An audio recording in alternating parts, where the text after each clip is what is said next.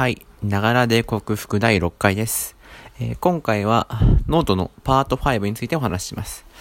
で、書籍の話が多いので、今回は少し短めになります。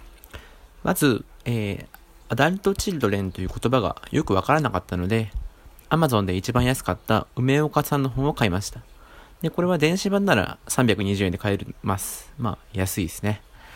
で、改めてこの本を見返してみると、まあ、こう、端的にまとめられていて、読みやすいなと思いました。で下手に長い本よりも内容も入ってきやすいし、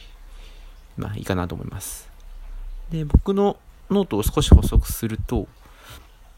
2番目の溜め込んだ感情を解放させると、4番目の今ここの感情を取り戻すっていうのは、どちらもノート療法に通じることだと思います。で、溜め込んだという部分は過去、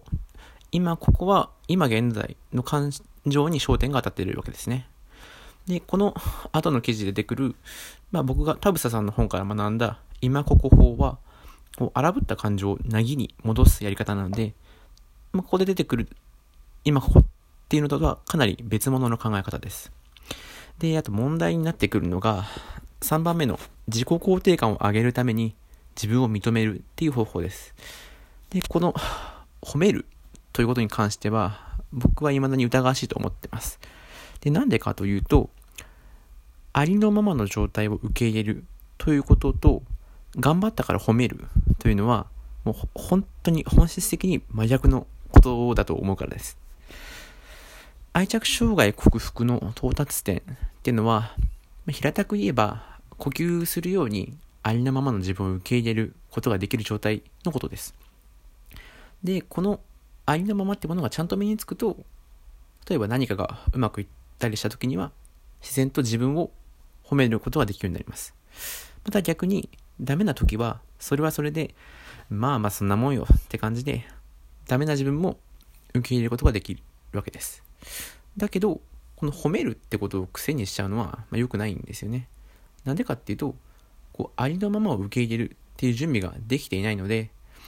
褒められててない時っていうのは、もうその逆だから、まあ、よくできてないんだっていう、こう、白黒の思考に陥っちゃうんですね。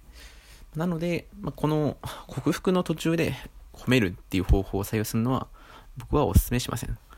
で、同じようなことをもしするんだったら、褒めるじゃなくて、感謝をした方がいいと思います。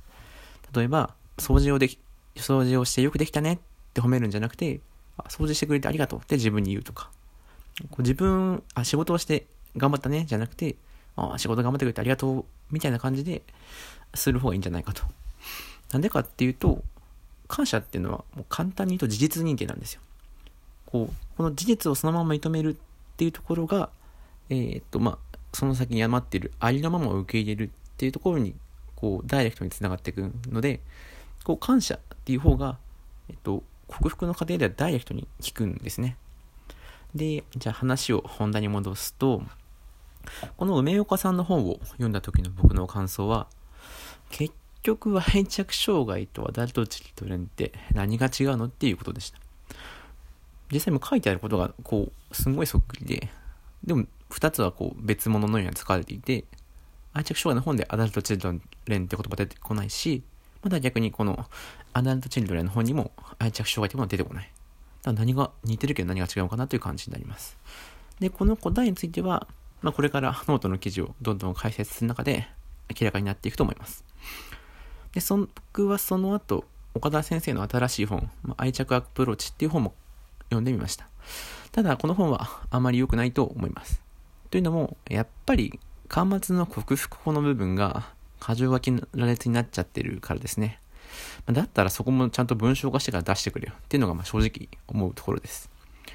で、あとまあその後いろいろ本読んで、まあ、毒親論に詳しい斎藤悟先生の本も読んだりしました。で、この本は今人に貸してて手元にないんですが、まあ、この本に関しても明確な克服語が書かれているという感じではありませんでした。で、まあ、この出版社が倒産しちゃって中古本しかないんで、これに関しては興味があったら読むくらいでいいかなと思います。まあ、ただこの本を読んだおかげで、まあ、その後のアダルトチルドの連専門のカウンセリングにつながったので、それはそれで良かったのかもしれないですね。えー、さて、この記事ではその後、親に宣戦布告をしたけど、不発に終わります。で、あと、このコーブマンの、えー、ツイッターアカウントも始めました。で、まあ、このながら克服始めて、パート1からパート5まで、まあ、どんどん僕自身の状況が、あ、この記事の中の僕の自身の状況が、緩やかに悪化していっていました。ですが、次回、とある本に出会ったところから、少しずつまた状況が変わってきます。では、今回はこのくらいにします。さようなら。